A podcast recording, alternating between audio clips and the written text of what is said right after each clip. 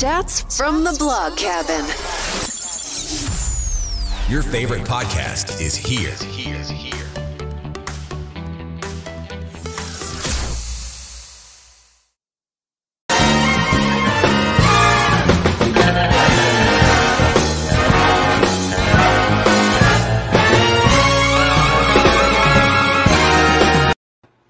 Y'all, welcome back to another episode of Chats from the Blog Cabin. You know, the show where I virtually invite people into the blog cabin to chat about life.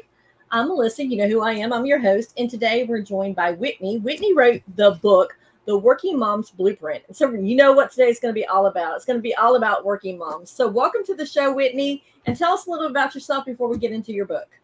Oh, thank you so much for having me. I am a pediatrician practicing pediatrician in Portland, Oregon. And so I do that throughout the week and I get to see patients and support moms that way. And then I also am the founder and CEO of Modern Mommy Doc and the Modern Mamas Club, where we virtually support moms and have a whole resource video library for them, ways for them to interact with other moms, and really try to make it not just about how do you be a great employee or professional mm-hmm. or a great mom, but also how do you maintain some sense of self along the way? How do you not lose yourself as a working mom? That is so true because I think a lot of moms lose, lose their self, their identity, and it's all wrapped up into becoming a mom. Mm-hmm. Yes, for sure. And that happened with me. Absolutely. Even as a pediatrician who had guided other moms along the way, who had seen kind of, you know, been able to to give book advice before I had my own kids of this is what you should do to take care of yourself. Once I had my own, she was really difficult. And I understood full well then the challenge of having someone who really needed me and also a profession that really needed me, but feeling like I was kind of lost and empty inside. You know, I was getting a lot done, but I never felt very satisfied or content at the end of the day. And that's a story that I hear from most moms that I work with that they have this this sense of all their check boxes are done, they've mm. made all their appointments, they they on paper looks so great, but then when it comes to their soul and how they're doing, it's not so great in the inside. So, what made you decide to write the Working Mom's Blueprint? You know, I think that most people who go through a really difficult time in their life and learn some pearls from it that they have this sense inside themselves of like i have to share this with other people i have to share this I have to not just keep this for myself. And the more that I talked about my own struggles with the parent moms that I would see in my clinic, the more I found that we all shared a common struggle and that we all felt this deep sense of inner conflict of feeling like are being pushed and pulled in multiple directions. And so as I talked to them, I would share my stories, they would share their stories, and I realized there's a commonality here, and that really I need to kind of share my survival story of how I managed to create more of a framework for myself with other moms that it could be really helpful. And then the American Academy of Pediatrics came along and said, you know, we see that you're helping moms, that you care about that a ton. Obviously, you're an expert because you're a pediatrician. And what we'd love to do is marry that advice that you have for moms with some really grounded, expert, evidence based advice about how to care for kids and what are kind of the essential things that moms who are working need to know to make sure their kids thrive from a physical standpoint and also from a mental health standpoint. So, what are some of the essential things? Name a few. Number one is that social emotional development for kids and creating a lot of stability and a lot of connection and attunement with our kids. So, you know, our kids could, you know, not have a fancy birthday party. Our kids could not reach the top ranks of academics. Our kids could never be the star soccer player. Those things don't matter at all honestly um, we want our kids to have experiences where they get, they get to explore life where they get to find mm-hmm. things that they love things they're compassionate or that they're passionate about but really what matters the most is that they know that they have adults in their lives who are in their corner and who are going to be that firm but loving presence in their lives. And so working moms can do that just like anybody else can. And in fact, working moms are amazing at being an example of and at helping to coach their kids to be really resilient, which is in pediatrics like the number one thing that we want kids to be mm-hmm. is resilient, to be able to grow up to be adults, right?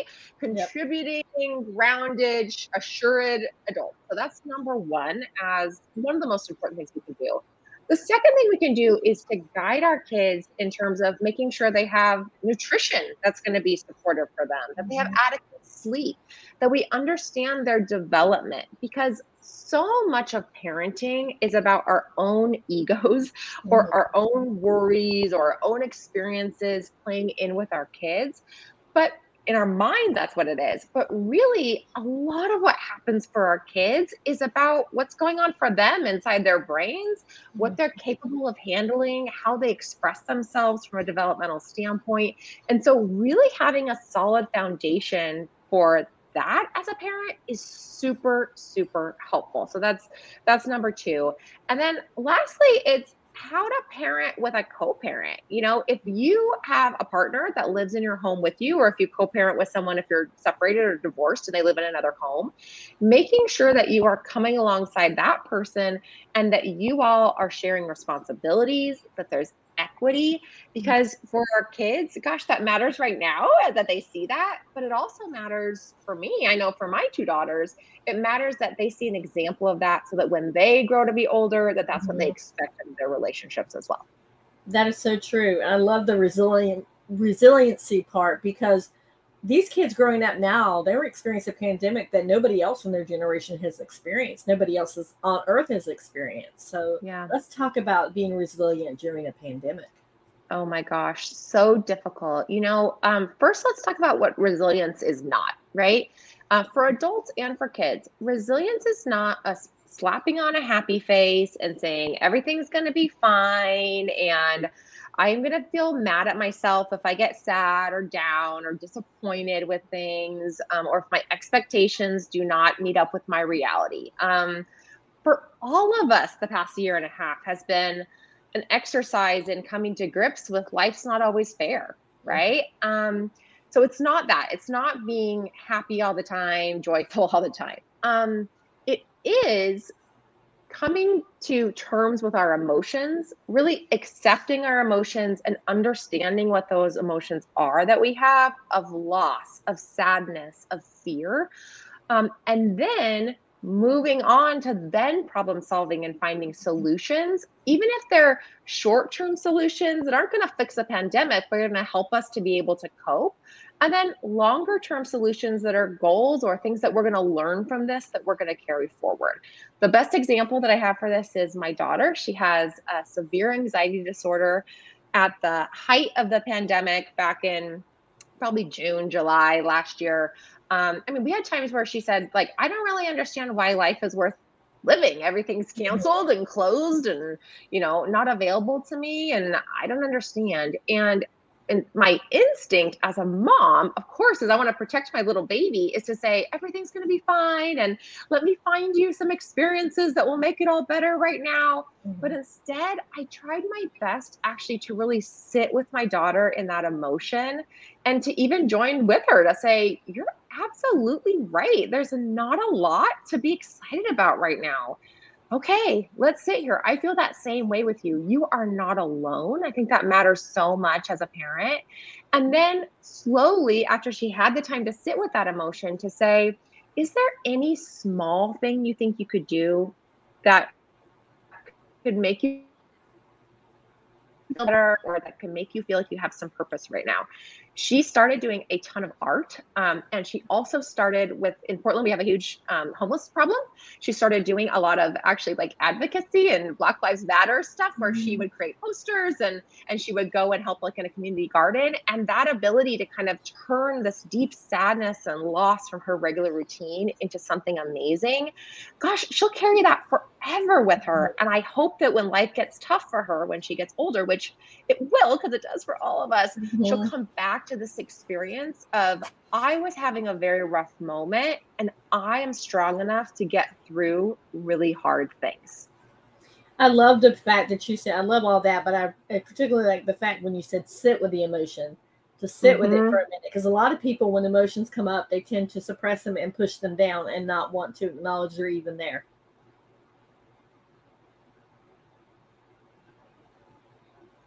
Okay, I think we lost her for a minute. Yeah, that's so. true. I mean, I think. Oh, I'm back. Yep.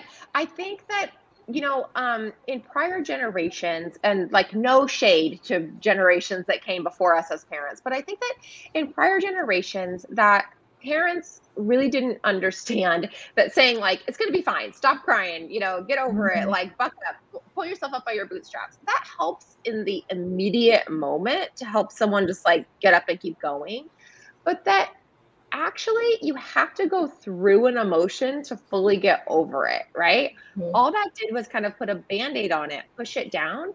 But we know that with emotions, it has to go somewhere. So when kids are feeling off, when they're feeling sad, when they're feeling anxious, when they don't have a chance to release some of that emotion, mm-hmm. either through talking about it or through a healthy expression like art or exercise or crying it out, that type of thing, it stays within them and it bubbles up in some other way. Um, in our stomachs, it creates something called hydrochloric acid. It gives kids stomach aches.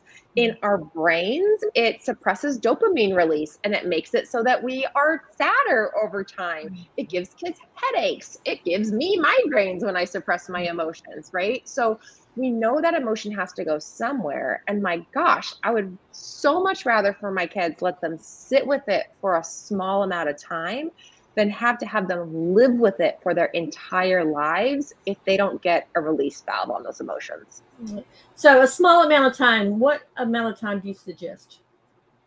You know, I, I think it's kind of as long as it takes, right? So that's kind of um it's like in therapy, right? Someone will sit with you and say, Yeah, you're still sad okay, why do you think that is? Huh, I wonder if this is the reason why you're feeling that way. I also wonder if seeing a friend might make you feel better, you know? Um, I don't think there's any prescriptive amount of time, but like all of us have probably experienced with our kids, it just depends on the kid, right? Um, my almost five year old, my toddler, she's upset she doesn't get to wear her bathing suit to camp today, you know?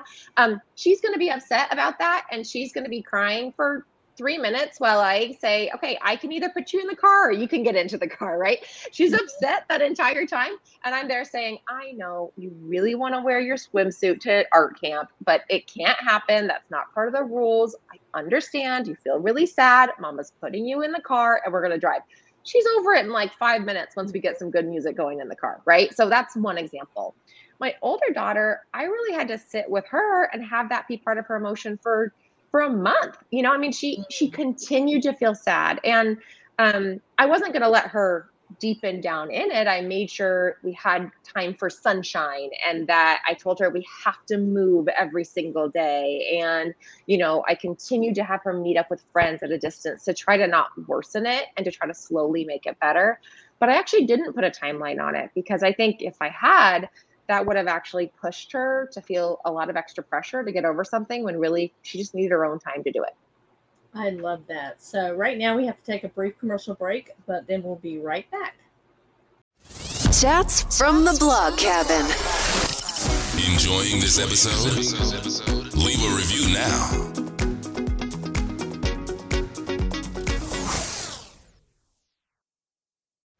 Chats from the blog cabin subscribe, and don't miss the next episode.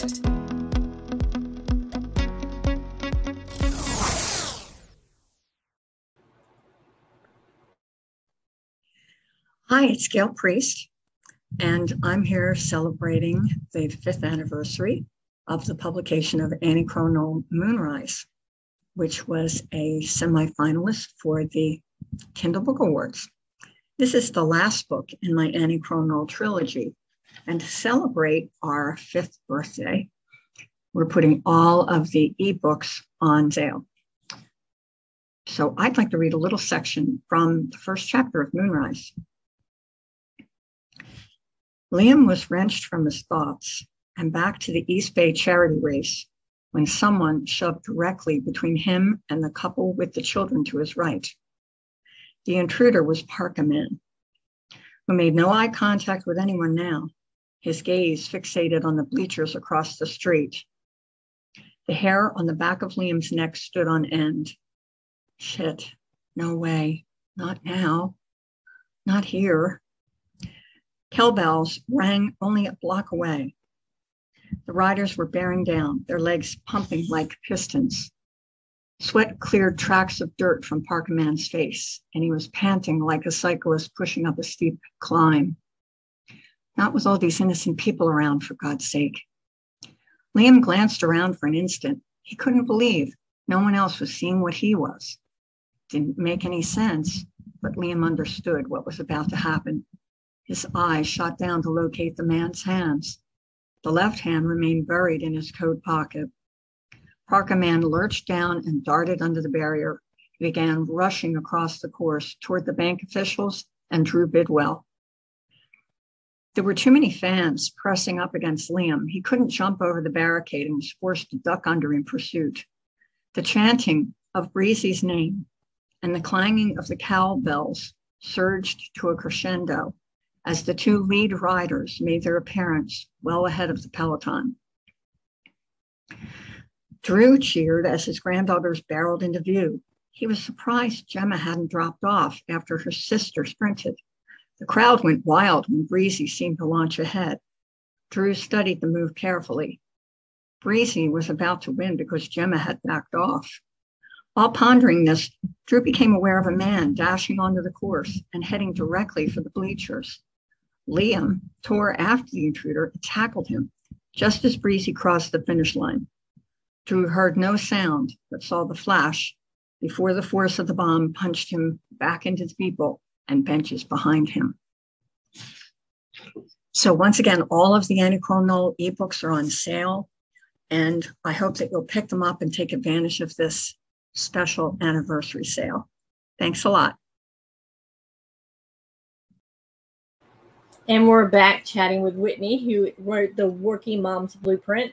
And um, Whitney, before we went to break, you were talking about how children have to sit with emotions, but let's talk about how parents, because they have a lot of emotions during the pandemic, especially moms, because the child care falls on the mom. You know, if they had to work from home, they had to do the double time of taking care of the kids and working too. So let's talk about what mom, mm-hmm. the how moms sit with their emotions. Yeah, I mean, I think it's underrated just how much emotion coaching that moms need too. Um, there are a couple things that I recommend for moms as part of a larger framework that I call the centered life blueprint, where we kind of have like our priorities in a circle, all the other stuff that has to get done outside of the circle. We're trying to push the circle as mm-hmm. far out as possible so that all those little things, the laundry and the dishes and all that, they happen, but they don't happen in place of really, really important things. Mm-hmm. And at the very, very center of that circle is you. And I strongly believe that if, and I know that if you do not know yourself and trust yourself and find worth in yourself, you cannot navigate your circle. You can't navigate your life with intentionality. And part of you knowing yourself and trusting yourself and finding value is listening to those emotions, accepting them, taking them as data or feedback as to, okay, there's something that's not in alignment in my life.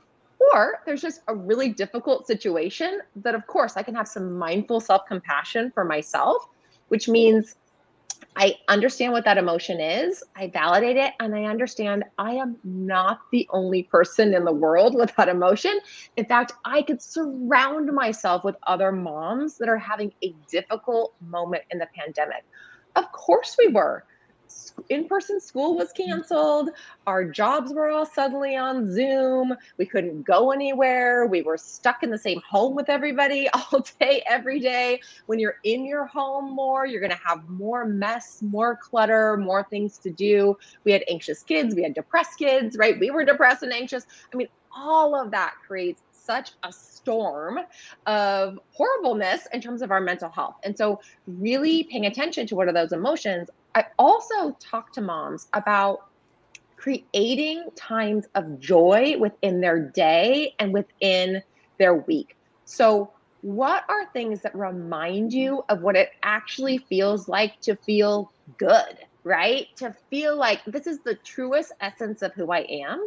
That's not about performance, about checking off those things on a checklist or getting things done outside your circle of the laundry and all that. That's just about me being me. For me, that's like being on a Peloton listening to Justin Bieber and Lizzo, right? That's like having a time just being totally silly. Or in my car, I was rocking out this morning to JoJo Siwa, which is like a kids' music thing. I dropped my kids off, they were listening, and I just kept on listening to it because it was so good. So those are the moments for me that make me feel alive, that help me remember who I am, so that when I don't feel that way, I can come back to say, like, oh, well, I do know what it does feel like to feel that way. And I want more of that. So I'm going to make decisions that continue to bring me joy, satisfaction that make me feel like I'm headed on the path that I want to go on.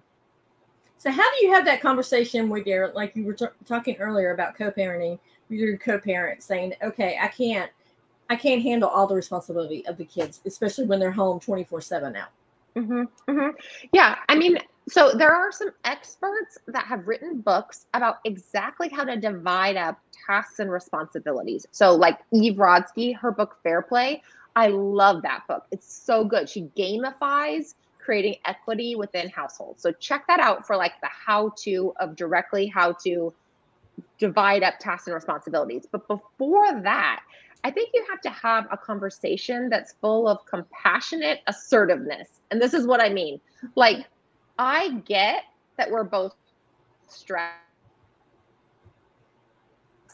I get that you have a lot going on, a lot going on. But listen, at this point, I am doing 95% of the work in this home. And I am going to need it to be more like you do 70% of this thing, I do 30% of it. Mm-hmm. You do 20% of this thing, I do 80% of it in order for us to function as a family. Um, and so you're being assertive, saying what your needs are, but also showing up with compassion for maybe the other person has some struggles or difficulties that, that don't make it so they have enough bandwidth.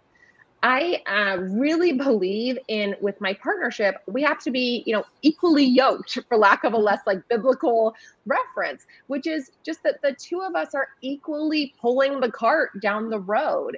If I am the only one doing it, I am going to grow resentment inside of me. And for a long time, I did have a lot of resentment toward my partner who's a very modern, loving, wants to help out in the family kind of guy, right? But I had to bring to light for him these things drive me absolutely bonkers. Or this task that I'm doing, I feel like I'm carrying way too much of the load. I want us to be in a relationship where you don't feel nagged constantly, where I don't feel mm-hmm. angry every Saturday morning when you won't get, get up with me with the kids and you're asleep and I'm handling everything while they're screaming at me, right?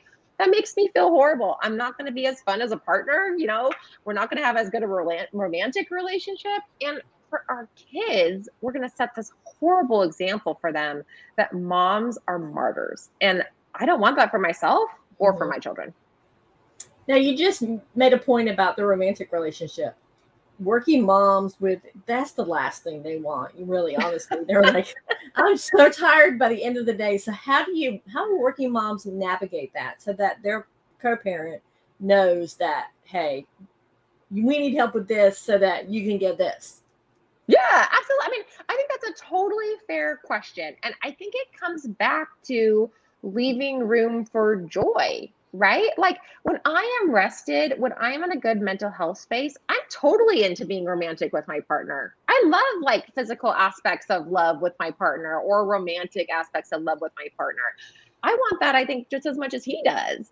But I know that when I'm burdened and thinking in my head about the mental load of, I'm going to sign my kids up for aftercare and I also got to pack the lunches and I got to do whatever and so we create dates actually for ourselves that say, like, on the calendar at 9 p.m., we have a date with each other. So, what do we, Kimosabi, need to do together so mm-hmm. that that way we are ready for that date? And that means really unsexy things like packing lunch and getting the socks folded for the next day and, you know, making sure that the backpack has the homework in it and all of those things. So, I think if a partner understands that actually sharing the load allows you to have more joy and more presence in those moments that you want to be just a partner, just together, um, that helps a ton.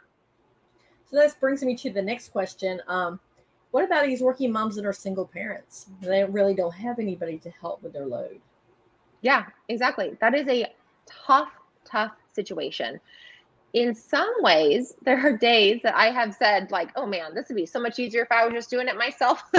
because yes, I would have to work twice as hard, but I wouldn't have to rely on this other person to be part of it. So I want to say that for the ones who have partners, right? Like, and for the ones who don't, that is just part of it. And I always am accepting that, that I'm always kind of fighting that like inner mm-hmm. little voice in my head that says, just stop having him help because it's actually harder to actually engage him in helping.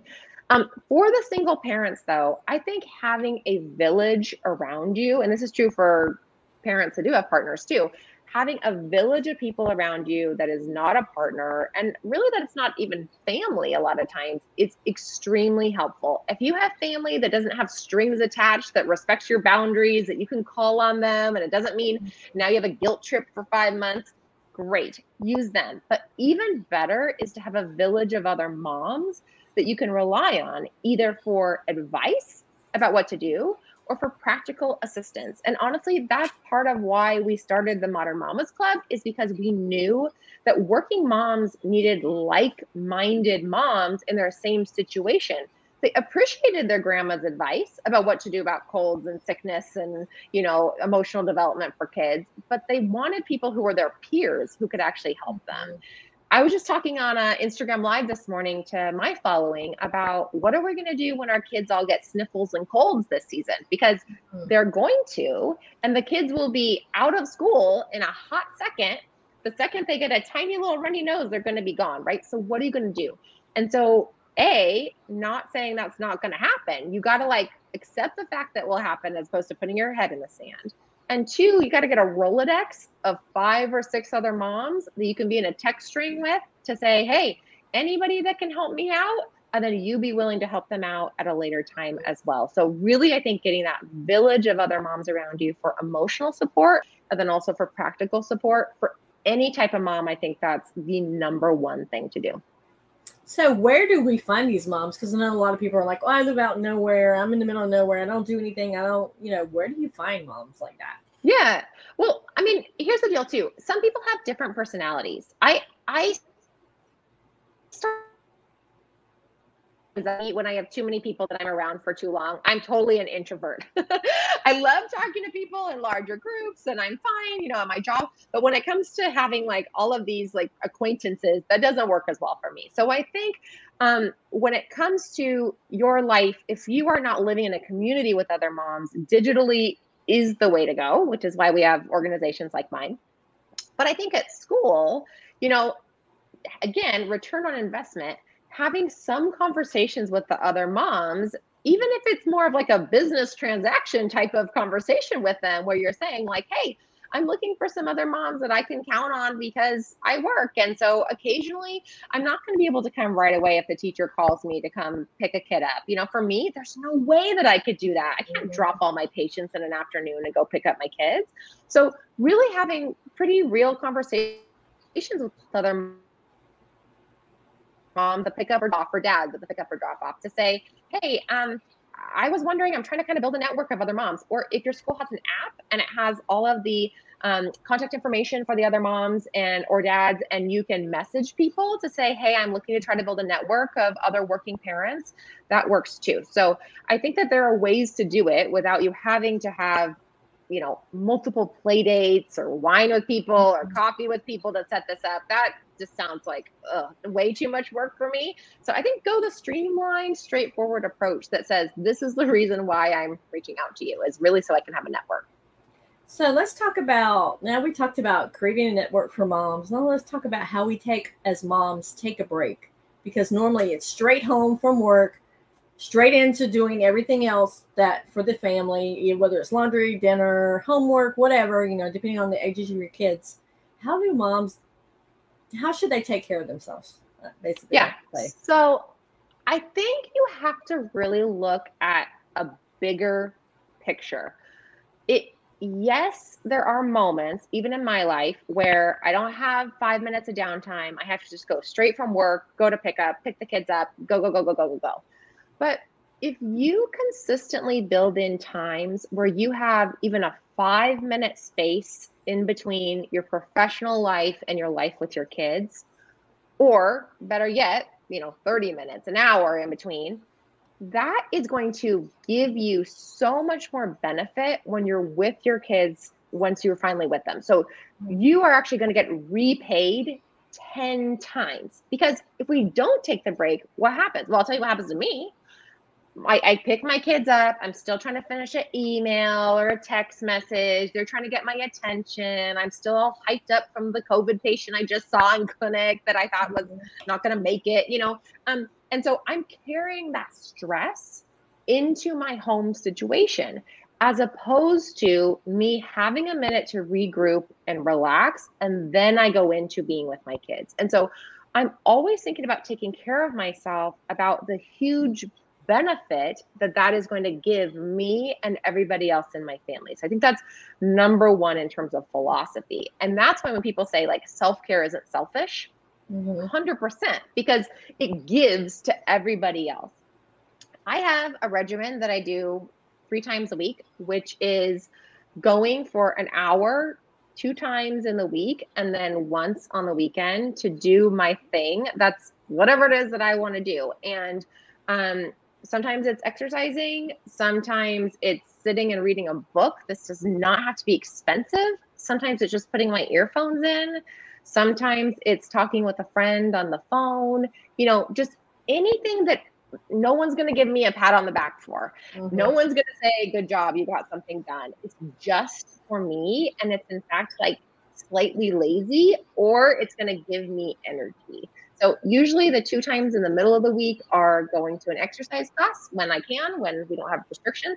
Um, and then on the weekend, it's usually doing something like sitting by myself. And in my house, and for most people, yes, you can do it in your home with your kids present and asking a partner if you have one or other people in your network if you don't have a partner to be with your kids.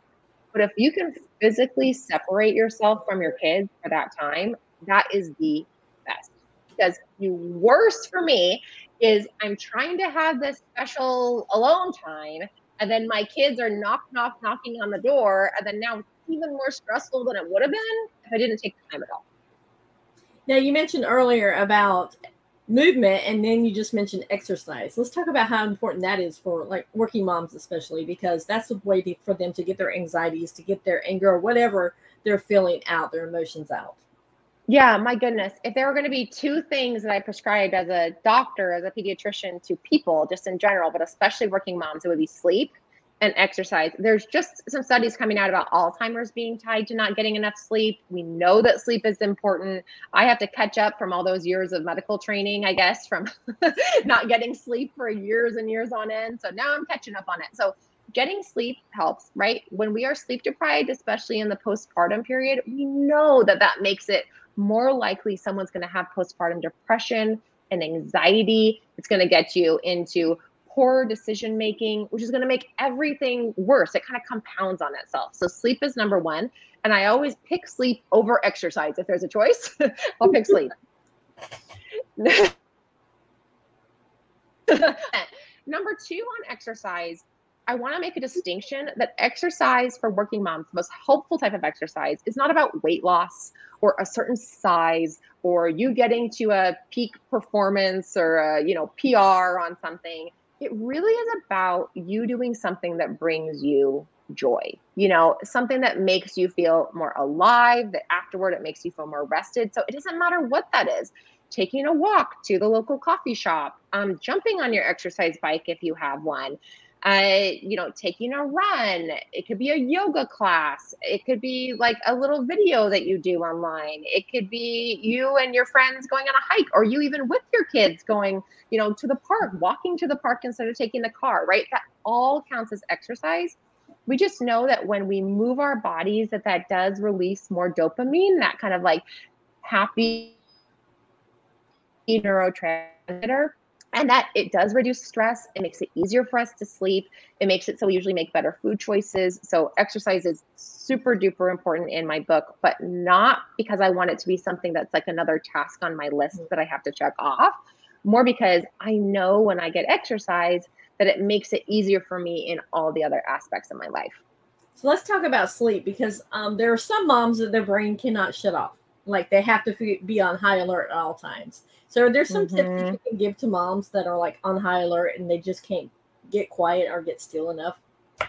Yeah, for sure. So um, there's an app that I love called the Mon- the Mindful Mamas app. That's amazing. It has actually mindfulness meditations that are designed specifically for moms. So check that out.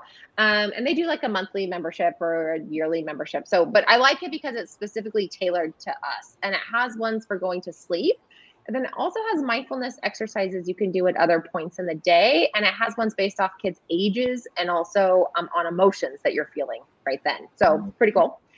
The other thing that I recommend is doing a sleep routine. So, having it be that about an hour before you go to bed, that you make a commitment. I'm going to turn off my devices. I might turn down the lights a little bit. I'm going to like read and cuddle with my kids or by myself. Just do something that kind of like takes you from doing all your tasks to actually relaxing, the brain has a very difficult time going from like on, on, on, on, on to off. mm-hmm. um, the next thing is getting exercise earlier in the day. We know that that helps with sleep. And then I use a weighted blanket. I love weighted blankets because it makes me feel all cozy. It's kind of like when you're at the dentist and they put that lead little cover on you and you feel like you want to fall asleep right then. I sometimes need that grounding, that physical grounding to actually get to sleep. And then I also use just a really cheap silk eye mask when I'm falling to sleep um, because that helps me too. There also are meditations and mindfulness um, music that you can use to help you fall asleep as well. So um, that matters. And then lastly, making sure that you're getting in a rhythm. And this is for your kids and for adults. So if you go to sleep at nine o'clock on one night and then at midnight on the next night, your body basically thinks that you know you were started the day in California and now you've flown to New York and you're on a different time zone. So if you continue doing that where you're flip flopping all the time, your body's just really, really confused. It's not going to get the quality sleep that it needs. Well, I love that because the quality sleep is there. Because a lot of people say, oh, they wake up and they still tired when they wake up. Mm-hmm. Yeah, exactly. So the quality sleep is really preparing your body for sleep ahead of time. Um, there are other things too, like making sure that the temperature is comfortable in your room, making sure. Um, for a while, I had this blanket that was down, and it kept on like every single night. I would wake up and be all sweaty, so I had to just like put that in a closet, right, mm-hmm. and get mm-hmm. something. Figure out for me what are going to be the things that make me feel really comfy all night long. I love that. So let's talk about mom guilt because that is huge too, as well. Yes, for sure. So, mom guilt is to me just data that our brain is feeding us, right? It's it's nothing more than a message. So I think when we look at mom guilt as like, oh, that's a helpful friend. Thank you so much for sending that message. I'm going to decide if I want to take that message in or not, right? As opposed to like, oh no, I feel guilty. I must be doing something wrong. That helps. So perspective first, always.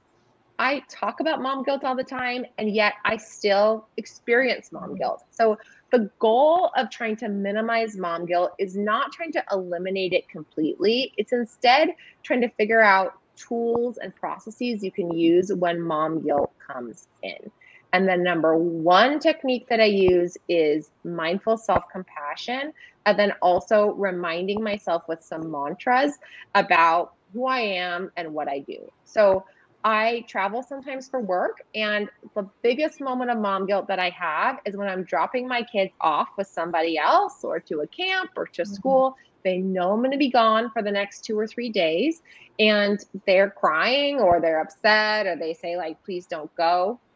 So I've learned ahead of dropping them off the night before to practice that with them to say, tomorrow I'm going to drop you off, I'm going to be gone, and then we're going to return we have a ritual for when I'm gone so that I always bring them back a little keychain from wherever I go. So that's a really cheap thing, but it allows it to be that like I'm mm-hmm. always thinking about them. I remind them I'm going to FaceTime them every single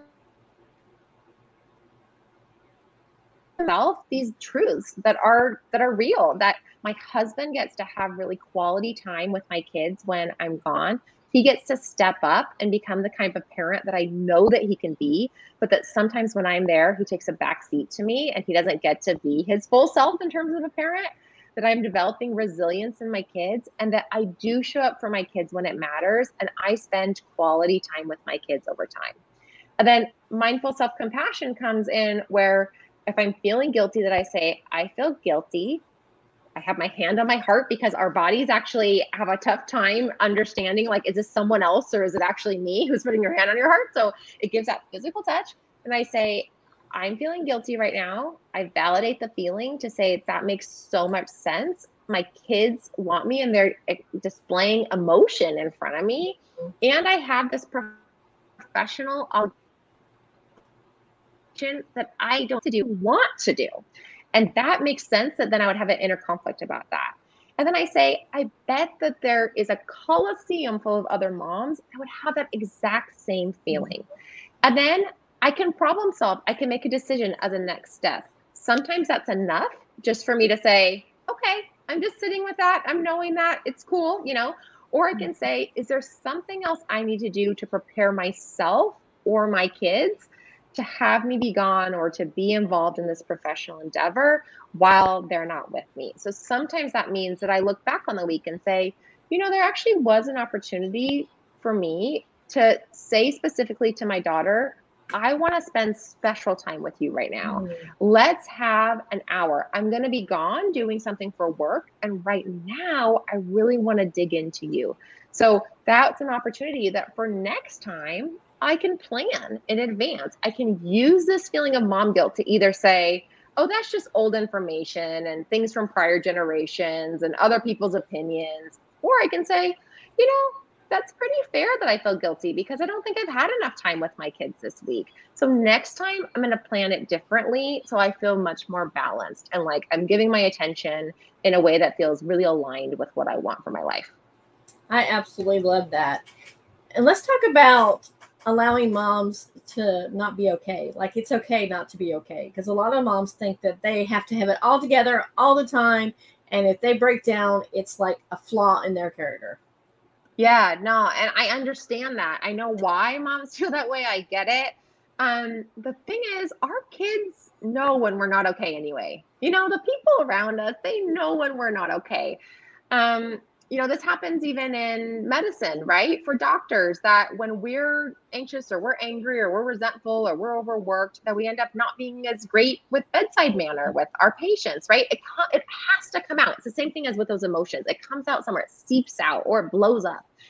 And so we don't have to let our kids in on every single insecurity that we have or every single you know thought that runs through our head especially about our partners not good to do that with our kids mm-hmm. but it is okay for our kids to see us having a rough time or working through something or being really sad. Um, you know, Saturdays are usually a tough, Saturday mornings are usually like the worst time of the week in my family because my oldest daughter with the anxiety disorder, she gets really kind of like worked up. She spent all this time and to keep it together all week long and then Saturday morning she kind of like lets it loose on us, right? And everybody wants to have our attention as parents in the morning, and it always feels like it kind of goes south, like eight times out of ten.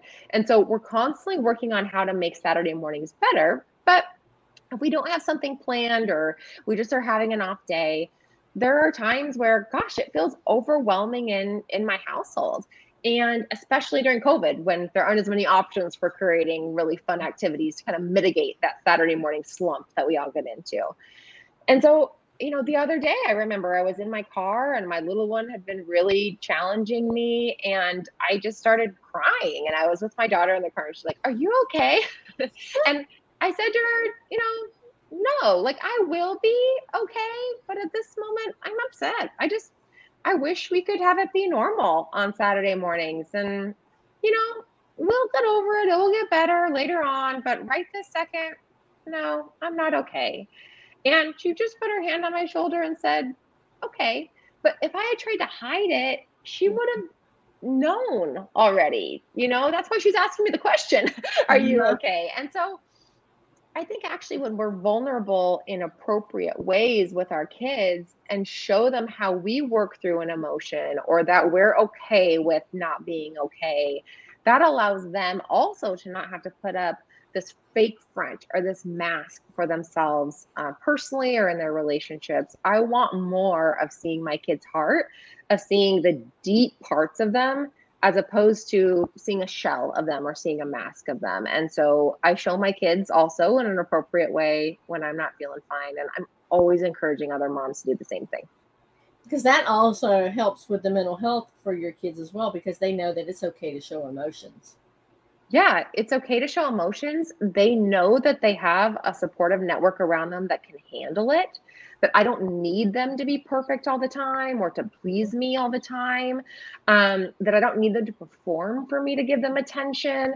Um, because it happens sometimes our attention shape or form that they can get it. And so if we only pay attention to our kids when they're doing really well, then they learn, oh, I better be performing constantly for my parents. I better like every single thing they ask me to do, I better do it if we only pay attention to our kids when they're having a rough time, then they learn like, oh, I guess this is the only way that I can get you to notice me. Okay, I'm just gonna like lay it all out there for you. The goal is to kind of be there for our kids in the red, in the yellow, and in the green, right? To be there in the middle ground when there's nothing going on that's interesting, to sit on the floor and play Legos with them, which is why we do special time with our kids, right? Um, and to be there for the high highs and the low lows. And when we show our own emotions, good, bad, and just the in between, I'm bored too emotions, that allows our kids to do the same. I love that. Now our time is almost up. Is there any one last thing that you want to share with people that especially for working moms? You know, I think the most important thing to share with working moms is that balance is a myth there's no such thing as perfect balance. So anybody that tells you like, "Oh yeah, you can like lean in all the way at work and you can lean in all the way at home and you can lean into yourself all the time and like you're going to be in this perfect utopia." That is like not possible. Really in fact, what is the most healthy for moms and helps them have a sustainable way of being satisfied and centered over time is that instead of doing these huge loop de loops or pendulum swings from one part of their life to another, is to instead figure out a way to stay centered so that you're kind of like, okay, I'm going to go over to my kids now, to myself now, to my work now, to my kids now, so that you stay a little tighter close to yourself in that center.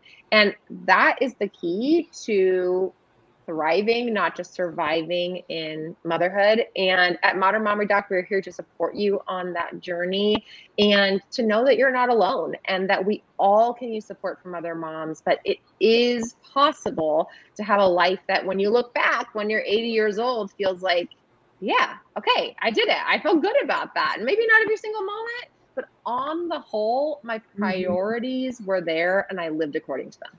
Yeah, that is so true. Now tell people where they can find you at. Yeah, follow me on Instagram at Modern Mommy Doc. And then you can find me on the internet at modernmommydoc.com, and that will get you to the club. We'd love to have you join. Our first event is going to be August 31st. We're just getting going, so you'll be there on the ground up. And so let's talk about your events and stuff like that before we go. Yeah. Tell me a little bit more about that. Yeah, so we do live events every single month in the club. They're private events. Of course, we're always on Instagram sharing tips and interesting tidbits and giving encouragement. But the club is really where you're going to get, you know, 45 minutes to an hour with an expert. We have experts that come in and talk about mental health for moms. We have experts that talk about organizing a home or organizing your life or your professional life with moms. We have experts that come in and talk about self care, that talk about exercise and nutrition and about um, body mechanics when you're a mom, right? How to lift a kid and not have trouble.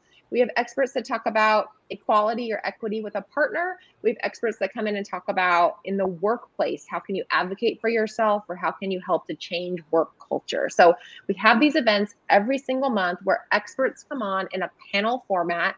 I ask them questions, but also moms can actually ask their own real time questions to these amazing experts that otherwise they'd have a hard time getting access mm-hmm. to um, so that they can be supported in all of these different areas of their lives. I love that. And your book again? It's called The Working Mom Blueprint Winning at Parenting Without Losing Yourself. And I absolutely love this book. My girls are, as you saw in the opening, are a little bit older now. They're 19 through 26, but I wish I had this book when they were younger because it would have helped me navigate a lot more. Yeah, I mean, I've heard that a lot from from other moms, and I think, um, you know, I think that in prior generations and earlier on, we just felt so like, yes, let's just like get into the workplace. We need to just like do it. We're gonna, you know, go for it. And I think that now people are looking to, no, I want to navigate a life that's elevated, that has joy. I think that like all those promises of there being like a life that's abundant, that should that should be for me too as a mom. And so I'm always encouraging mom throughout the book and also on the platforms that yes, mama, that is for you. Um, you deserve it just because you are a human being and you showing up for yourself really does matter. I love that. Whitney, I want to thank you so much for coming on and for right first of all writing this book, so helping other working mamas out. Um, and just for just shedding some light on some of the things that moms go through. Yeah, you bet. It's my pleasure.